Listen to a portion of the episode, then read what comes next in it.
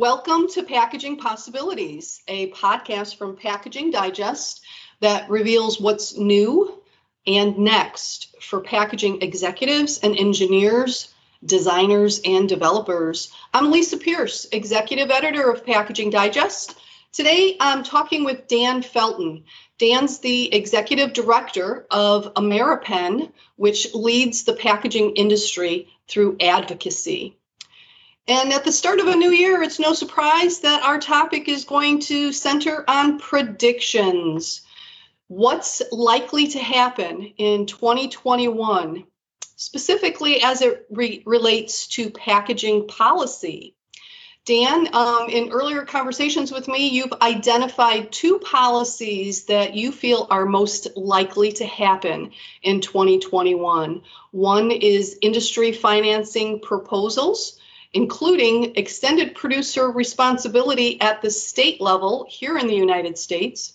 And the second, recycled content mandates. So let's talk about these and identify how the packaging industry can mobilize in response.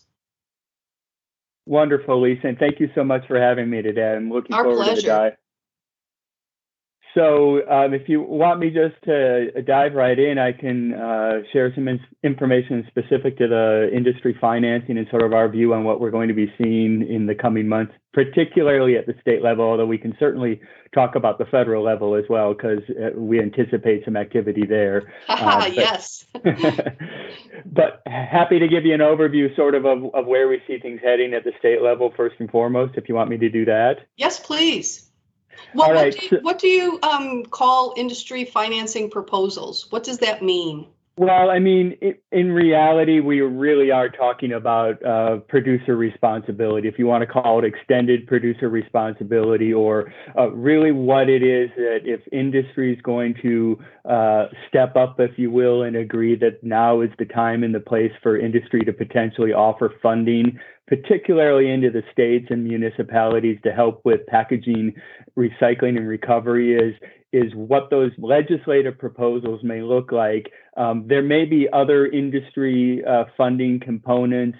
Um, Ameripen is a little less focused on those than what you may think of as extended producer responsibility. We like to define it a little bit differently and potentially look for some different funding streams, if you will. But essentially, Okay. at the at the end of the day, sort of accomplishing the same thing we're talking about. Okay, when you say industry, are you talking about the at the brand owner level, at the packaging manufacturer level? Like who would be the one ultimately responsible? Yeah, ultimately, more likely than not, Lisa, it would be the brand owner. That is uh, the I don't know if I want to use the word logical necessarily, but the most direct uh, point at which uh, funding would be provided. Um, as we look at extended producer responsibility proposals and even existing laws in the US around things other than packaging, there's sort of a hierarchy that typically starts with the brand owners, but depending on the product and how it moves through commerce, it might trickle down to uh, a different entity. And within the packaging industry, it could potentially trickle down to the packaging manufacturer, the supplier, if you will. Um, and we're also looking at some possible uh, additional funding mechanisms. They might be voluntarily based for other stakeholders within the packaging stream. So even material suppliers into the packaging manufacturers, but that's not a primary focus of ours. Okay, and who specifically would they be funding? Are they the recycling companies, the mun- mun- municipalities? Where is this money going to be going, and what Yeah. are they going to be using it for? Great, all great questions. Um, and we definitely have some thoughts on that.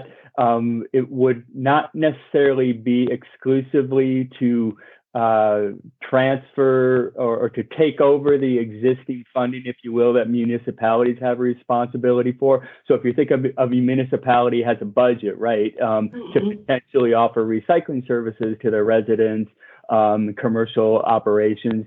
And we do see some place for that for industry to help provide funding for that, certainly recognizing the challenges that municipal recycling systems are currently facing with their budgets. Um, so that's part of it. But we also see funding that could go towards other things. For example, innovation and research and development to help expand recycling services. So maybe not only paying to some extent for what's happening in the recycling uh, industry today, but looking forward to what could be funded in the future. Um, okay. Help increase packaging recovery. Um, it, that might be focused on, you know, new innovations, for instance, around robotics and AI, mm-hmm. and if we help with some of that with recycling okay. operations, or it might be research and development on new packaging designs and formats to make sure that they um, can be recycled. Um, those are a couple examples of where we see funding going. Certainly, community uh, consumer education is a component that okay. we agree that industry could help fund that um, most definitely as part of an extended producer responsibility platform. That's not all okay. we have in mind, but those are some examples. Okay, those are uh, great examples, and it's um, it's good to see that there's flexibility there in how the money is spent, just so long as the there's you know ROI on the uh, on the money, and that the people involved, the people who are paying, um, kind of agree that that's how the money should be spent. I would imagine that's all part of the discussions, though. Yeah, and that's that's a it's a complicated discussion, but most definitely is industry definitely understands that we need to uh, know the needs of the communities, know the needs of the of the recycling systems, but we also want to make sure we have a voice for the needs of the packaging industry. That mm-hmm. that future future forward thinking on packaging can be enabled and not uh, restricted or banned. So it really is a collaborative discussion um, with all those stakeholders. But we do envision that industry um, in the organization, we call it a stewardship responsibility organization. Some might call mm-hmm. it a producer responsibility organization, has the primary uh, voice in working with all those stakeholders to determine how the funding should be brought in and how it should be put out. Okay.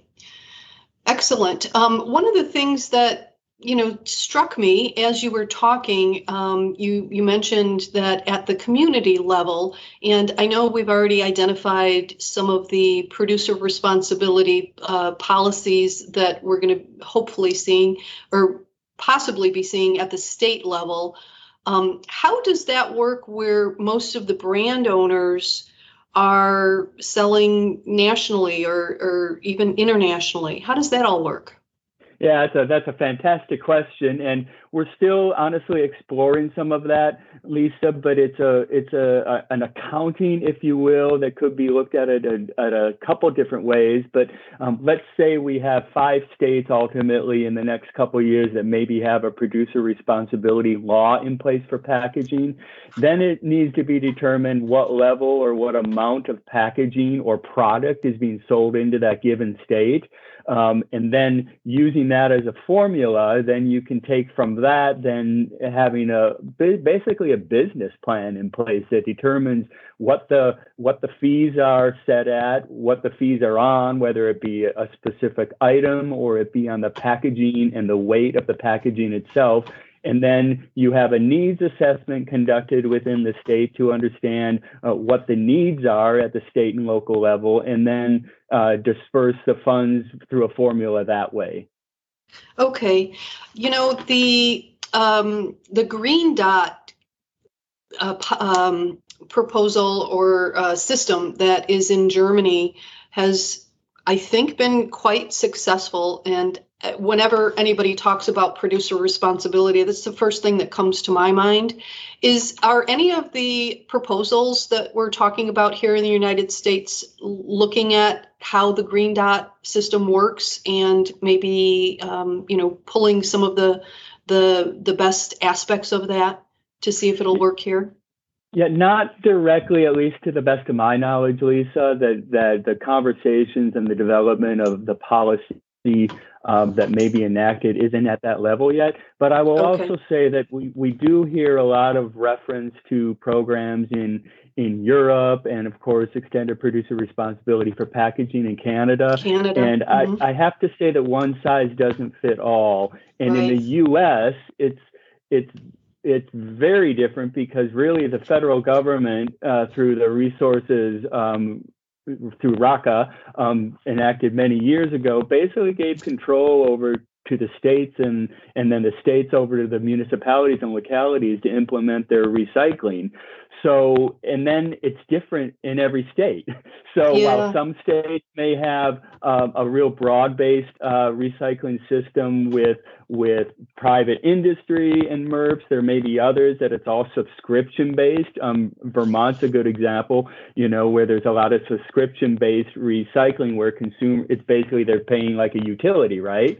Mm-hmm. And it's complicated in the US when we're looking at proposals that have existed in other places and say it just is a different system here in the US. Yes. And ideally we'd love to have one national um, you know stewardship responsibility organization maybe we get there someday but in the meantime we're we're trying to figure out how we can try to have something similar from state to state but we're really finding it's not going to be it's going to be much easier said than done yeah, I hear you. Now you you mentioned Vermont, which you know has always been kind of a, a leader in environmental policies. What, but you uh, you also mentioned that you thought there were maybe up to five states that we might see this in uh, 2021. Wh- which states and why those? Yeah, now I'll say it's even more than that as of today. And I, I will say that some of these states have been having a, a long term study and discussion about this issue. And I'll, I'll sort of give you the rundown of the states we think there's going to be very very active discussion, at least this year, whether or not we see bills enacted. But um, Vermont's a good example. Their neighbor right next door, Maine, is mm-hmm. is very active. Had legislation in play last year. There will be legislation uh, being considered again this year. Um, other states which we think will be active at some level this year are New York. No kidding. Um, okay. Yep. Um, we're not sure to what extent at this point. Um, Connecticut, we don't. Connecticut is discussing this issue as part of a long-term sort of uh, study of their state's uh, waste system and recycling. We we know they're looking at extended producer responsibility. It's I'm we're guessing that it probably won't come into legislative uh, consideration this year, but maybe next year. Uh, Maryland has a bill uh, actually pre-filed now, so we know there will be a discussion happening in Maryland this year. Okay. Um, we don't anticipate Massachusetts, at least at this point. Um, we don't have legislation in play right now, but Massachusetts has been discuss- discussing it to some extent. And if you want to head over, Lisa, to the West Coast, we've got Washington State has okay. a bill has a bill uh, drafted already that we'll see what happens with that. Oregon, um, I mentioned some of those states that have been having real long-term discussions about this and participating mm-hmm. in that has been industry. Oregon um, has a, a, legislative draft coming from the uh, state agency there that we know will be considered. Um, and then California, which is its own uh, sort of animal, if you will, and they have, if you're familiar at all with the legislation from last year, SB 54, AB 1080, um, mm-hmm. we know that legislation will be coming back, and we anticipate that it will have some element of extended producer responsibility within the bill, but it's a little different focus than these other states I've mentioned. Okay. And I know that we're looking at this from the state level because of the way um, the U.S. is organized or managed um, politically. But how, you did reference a little bit the federal government and maybe some changes that we're going to see uh, with the new administration. How is that going to factor in? Yeah, that's a great question, Lisa. And I think it, there will be continued discussion at the federal level. That has been the case really over the last oh, nearly two years, where there's been an increase in legislation looking at recycling, looking at uh, plastics, if you will, looking at different funding mechanisms potentially. Um, the best uh, known of that, I would say, over the last congressional session was the Break Free from Plastics Act. Um, okay. Um, that will be coming back. We it may have a, a, different makeup of the lead sponsors for that, but included within that very broad, overarching uh, uh, proposal, legislative proposal, is some extended producer responsibility components. Um, now that we've had a change in the, the control um, at the federal level, we anticipate um, that discussion will get some more attention um, in the coming congressional session. To what I extent, would say that's that's yeah. a pretty good that's a pretty yeah. good prediction. I, but to what extent, I don't. We don't know, and I think, um, you know, things move longer, slower in Congress, and in the interim, while those discussions potentially ramp up, we know there's going to be activity at the state level. So while we'll be focused as well as what's happening to the federal level, um, I, I think we have to expect that things will move at the state level well before anything happens in Congress. Okay, I would agree with that. Um, you know, you did mention, um, since I asked, you know, who would be ultimately responsible, and you talked about the brand owners, but um, I do believe that the packaging manufacturers are equally invested in a lot of the environmental conversation that's happening. And I know that in early December, the Flexible Packaging Association did um, reach an agreement on some what they what they how they phrase it is legislative elements of an EPR bill for packaging and paper products with the Product Stewardship Institute. Um, are you able to talk about that just a little bit and you know what the implication of that might be? Sure, ha- happy to do that. And I will say I'm happy to say that the Flexible Packaging Association is an associate member of Ameripen. And uh, I don't have it up in front of me, all the exact, uh, I think they agreed upon maybe eight legislative elements. As, that is correct, eight. As the mm-hmm. Product Stewardship Institute's very invested and embedded in this dialogue. And I think we're very much in in alignment as well. Ameripen is with many of those same elements that FPA has reached agreement on. Um, there's some other groups as well having dialogue, not necessarily uh, directly with the Product Stewardship Institute, but other organizations, other trade associations. And that's what many of us are trying to do is sort of find that alignment on what can we all agree on together. You know, we may have differences of opinion about some other elements. We may, um, you know, have different things we want to pursue. But um, what FPA has done and went through a really good process from my understanding with the Product Stewardship Institute Ameripen has done something very similar over the last 13 months. We just did it with a different group of stakeholders, but at the end of the day, many of those same uh, elements that they've agreed upon, we had very similar principles and objectives that we released, uh, I think, in May of last year that are very much in alignment with with the same elements. Mm. Okay, um, that's there's a lot going on there in a lot of different areas.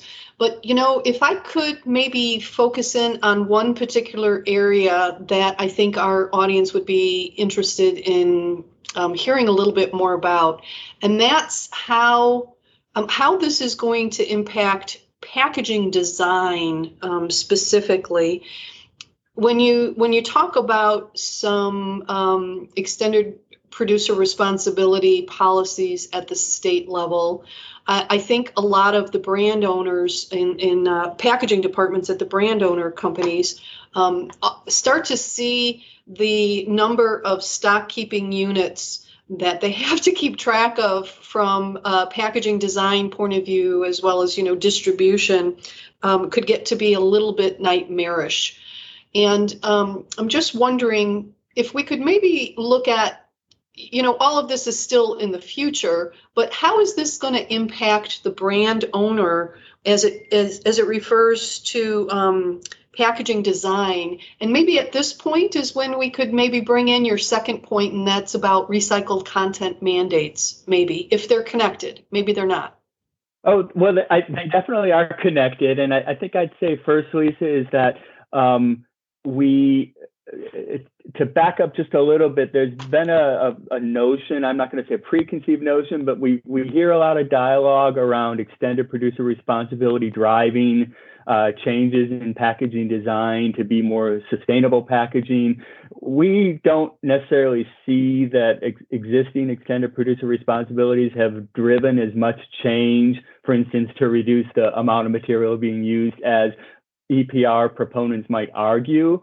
That Okay. being said, we don't necessarily want to uh, stifle that conversation between the brand owners and the packaging manufacturers. And really, to take it one step further, is to make sure that there's that dialogue going back and forth between those who are involved in the recovery and the reprocessing of the materials. That that is, we do see a place for producer responsibility to help um, encourage those conversations, innovate, and do the research and development on those conversations without necessarily stifling um, the the use of materials, banning materials because they can't meet requirements. Um, we could get into a discussion about uh, the, the term ecomodulation and how fees can be adjusted to encourage people to do different things with their packaging. But really, at the end of the day, we want to make sure that brand owners can be meeting the goals, brand owners and packaging manufacturers can be meeting the goals they've laid out, right, in terms of Yes. recyclability, recycled content. But in doing that, we don't, we really don't want to see uh, bans, if you will. And that's what some state proposals might lead to if people aren't given enough time to meet new requirements. And that's really where then we sort of shift over to this dialogue about recycled content, right?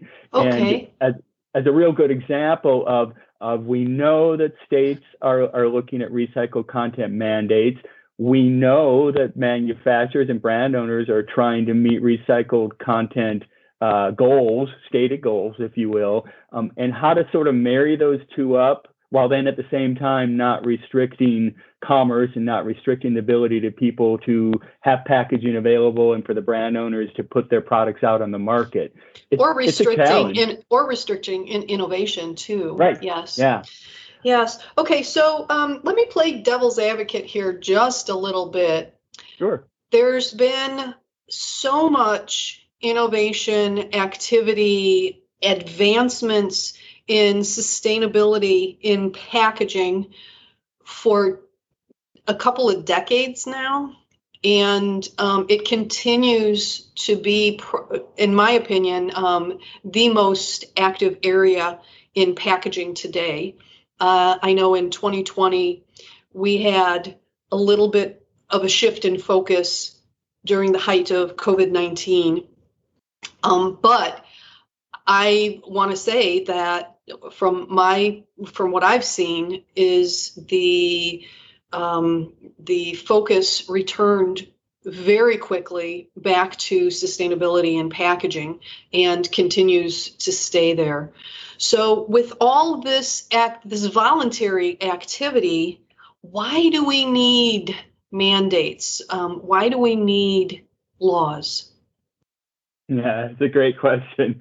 Um, I, I think we're always going to have uh, stakeholders who are going to be saying that industry could be doing more, industry isn't doing enough.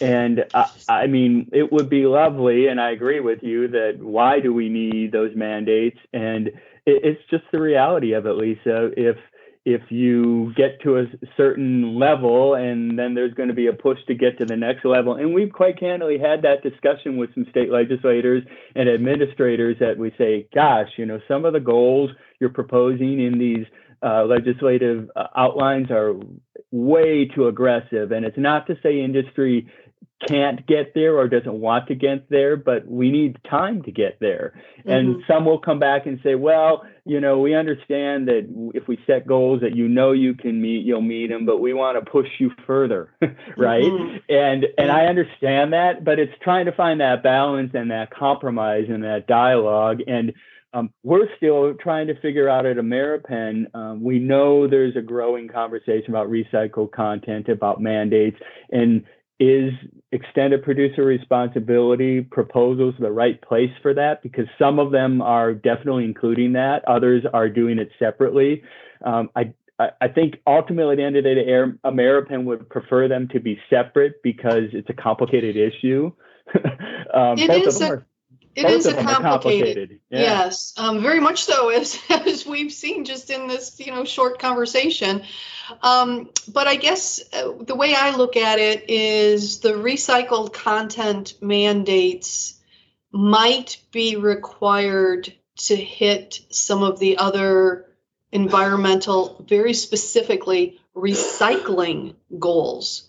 That if you don't have the the the business case for the material once it's collected and recycled, then the whole system kind of breaks down a little bit. Um, so I kind of understand how they would be a little bit connected there, but um, yeah, I think I would want to hear a little bit more about the pros and cons of doing it both ways and seeing what makes better sense.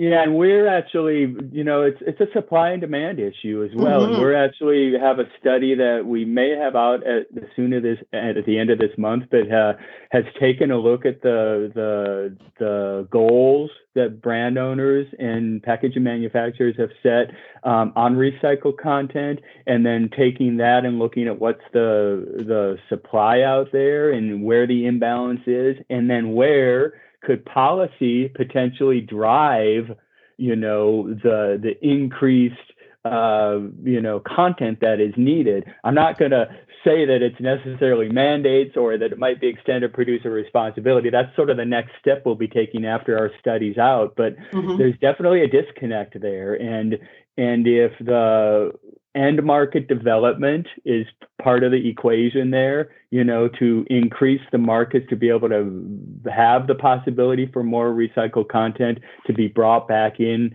recovered, and then used. Um, that's definitely part of where we we do see value in producer responsibility to help build end markets. And if funding can help with that and meet everyone's goals, help them meet their goals at the same time, then that's like a win-win, you know. I would agree, um, very much so. Well, um, Dan, let's wrap up with just one last thing, if you don't mind. Unless you had anything more to say about um, recycled content mandates, I think um, we, you know, talked a lot more about the financing, the producer responsibility proposals. Um, anything more on the recycled content mandates that is critical to share? No, I think just stay tuned and we're going to see what happens over the next several months, whether it be within the context of producer responsibility or those states that are looking at standalone legislation and policy on this. It's going to be a, a, a, a increased discussion this year. Let's put it that way. Okay, uh, look forward to hearing the results of those discussions. So, Dan, let's follow or uh, finalize with one last point, and that would be what advice would you have for the brand owners in, involved in, um, in, at the packaging departments?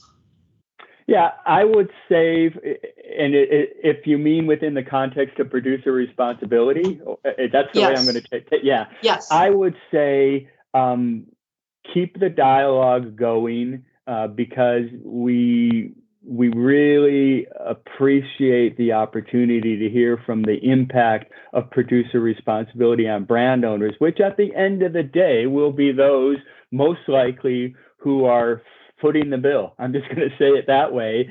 And if if you're putting money into the business, then it's really helpful for us as a trade association to understand the implications to your business as we stand up and develop a new business. And I'll put air quotes around that, but that's really what this is. Producer responsibility is a business.